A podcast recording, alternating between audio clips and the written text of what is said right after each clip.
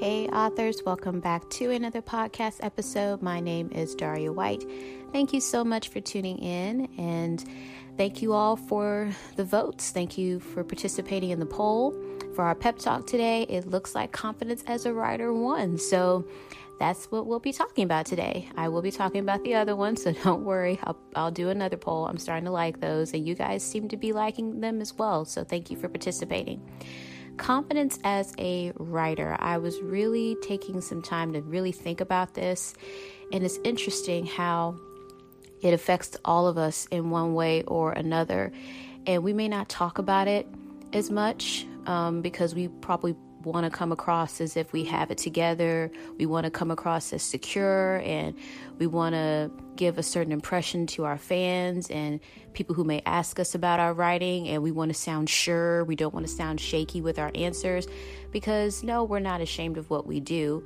There may be some of us that may be working on telling everybody. I know I am one of those people not everybody in my life knows. And it's not because I don't want them to know but writing for me is extremely personal.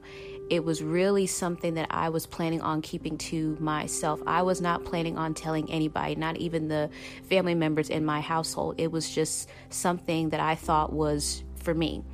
But it wasn't until as you guys know that I got to college and once my family members did find out because they're like, "Okay, why are you writing in your notebooks all the time or why are you always on the computer or why does it seem to have to call you 5 to 10 times to come downstairs?" like, "Well, I'm writing." And like, "Oh, what are you writing?" And that opened up the conversation for my family members. So, it really wasn't something that I was planning on sharing. But now that I'm in it and I'm starting to come out of my shell with it. I'm gaining a following on different platforms, and you guys know I have a book coming out in July, and then I have another release for the fall. It's a little daunting, and feeling confident in that is going to take time. So, if you haven't arrived yet, honestly, I don't think there's ever a point where we actually arrive. We've talked about this before. I have read quotes from bestsellers who still have that fear of, okay, that last book was great, but what if this next one doesn't work out? I think we all still have those reservations on the inside of us, but what makes us different from the bestsellers? Well, first of all, they don't quit. So let that be something for you to keep in mind. I know we talk about it, we say it all the time. We see hashtags on never give up. We see hashtags on keep going, keep writing, things like that. But do we really, really think about that? This only is going to happen for you if you don't give up. Another thing to consider is practicing. Practice makes permanent. You may say to yourself, okay, well, maybe, you know, if I were better, have you thought about looking at different writer's guides? I've talked about those that I have invested in. I've talked about a course that I've decided to take. And I learned from others not to put myself next to them and compare myself. That was the other topic. We will get into the comparison game in another episode. But that can feel like, okay, maybe I'm not as good as this person. But what are your strengths? What are you good at? One of the things that I like to do is write dialogue. I've been told by my beta readers, that's a little bit too much, Daria. You may want to pull back some, add more descriptions, add more narrative. You know, and I'm like, okay, but I like dialogue. It's interesting how I can, you know, play this conversation in my head between my characters and I can write it out. And then when it comes to descriptions and describing a setting and I have to ignite the five senses, I'm like, okay, where do I begin with that? So in that case, that's one of my weaknesses. So what do you do? Well, I chose to invest in the writer's guides. If you guys want to find out what my list is with that, go back to that episode on writer's guides. Find ways to improve your craft. Don't feel like, okay, I'm not going to get, you know, better at this. No, figure out what your weaknesses are and find ways to improve on them. Practice. Open up a blank document, whether you use Scrivener, Microsoft Word, Google Docs, type type it out or write it out write it out in a notebook and then ask a fellow writing buddy to look over for like hey i'm working on my narratives or hey i'm working on my descriptions or hey i'm working on my dialogue. Maybe you're the opposite of me and you can't stand dialogue. Go ahead and ask someone to read it over and see what their opinion is. See if they can feel something. See if it has point to it. So there are different ways to do this but it all boils down to the questions of first of all why do you want to write? figure that out and stick to it. Me personally, I love writing because one, it's just something that I've always loved. But I've talked about this before. I like how I can bring peace with my work. I know there are a lot of stories out there that have more grit, if you will. They show more of the realities of the world. I get that. I have no problem with that. But with my stories, I like to be able to have that escapism. That's what I like to read, so that's what I like to write. I like to be able to give my readers just, even if it's a few hours of peace, whether they read my book in one sitting or they read it throughout the course of a few weeks. If you can have those few moments of peace and you still see the happy ending, then I've done my job. There will be other stories that may not have that, but for right now, that's what I'm focused on. Another thing that I think needs to be considered is are you sold on you? Because you can't sell something with your books or sell yourself as an author and advertise yourself if you're not sold on you. So find things that you like about yourself, find things that you enjoy. What brings you joy throughout the day outside of writing?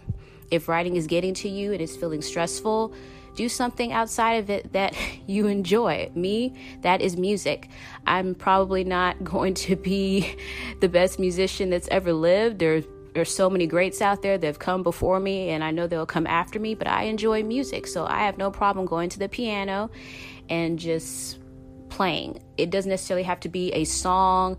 I could just be well, for those of you that understand chord progressions, I can just go between the one chord to the seventh chord and then the seven, three, six. For those of you that don't understand that, it's okay. But for those of you that get that, you understand what I'm talking about. I'm just, you know, putting them together and just flowing with it. And, and, i may sing along. I love old classic movies. I've said that before. I love getting lost in those old romantic comedies and discovering new ones. Some, I, I mean, and I miss her. She's passed, but Doris Day, I saw a movie that I had never watched before. I saw bits and pieces of it, but this is my first time actually watching The Glass Bottom Boat all the way through with her and Rod Taylor. And when I say that was hilarious, I'm like, how did I not see this before?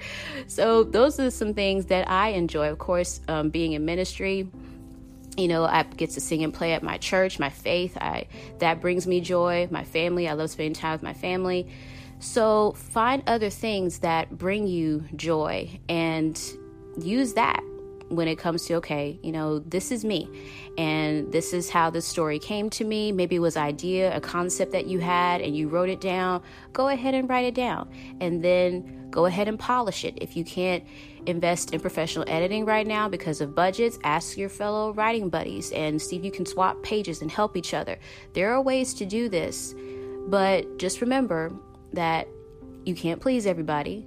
And I know that's hard because we have tried so hard with these manuscripts. We, you know, and we've invested, and we're, and when people don't like it, it's like a punch in the gut. But you have to remember that you wrote the story for a reason, so stick with that. Don't worry about what people say. It's hard to have tunnel vision with this, but that's the best that I can say with that. This is not easy in any form or fashion. But I believe at the end of the day, we all see it as being worth it. So I hope all of this made sense and I hope that it encouraged you. You can do it. You can do it. And don't expect success to happen overnight.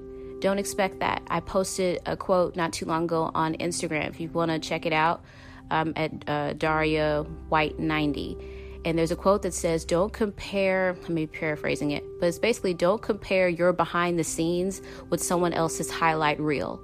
If you're just starting out and things aren't happening, please don't compare yourself to a New York Times best-selling author. That's not fair. Why? Because they've already have invested years and time you're just now starting out so that's not an equal comparison don't even look to those that you may think are better than you your story is your story so we'll pick up on that and we will talk about the comparison game. So I look forward to that episode. But I hope you guys are having an awesome day. I hope you have a great start to your week. It is a brand new week. I have some things that I need to tackle, so I hope you get all of your writing goals done as I plan to work on mine. And remember, if you wrote a book, it is already unique because you wrote it and no one can write a book like you. God bless. Talk to you guys later. Bye.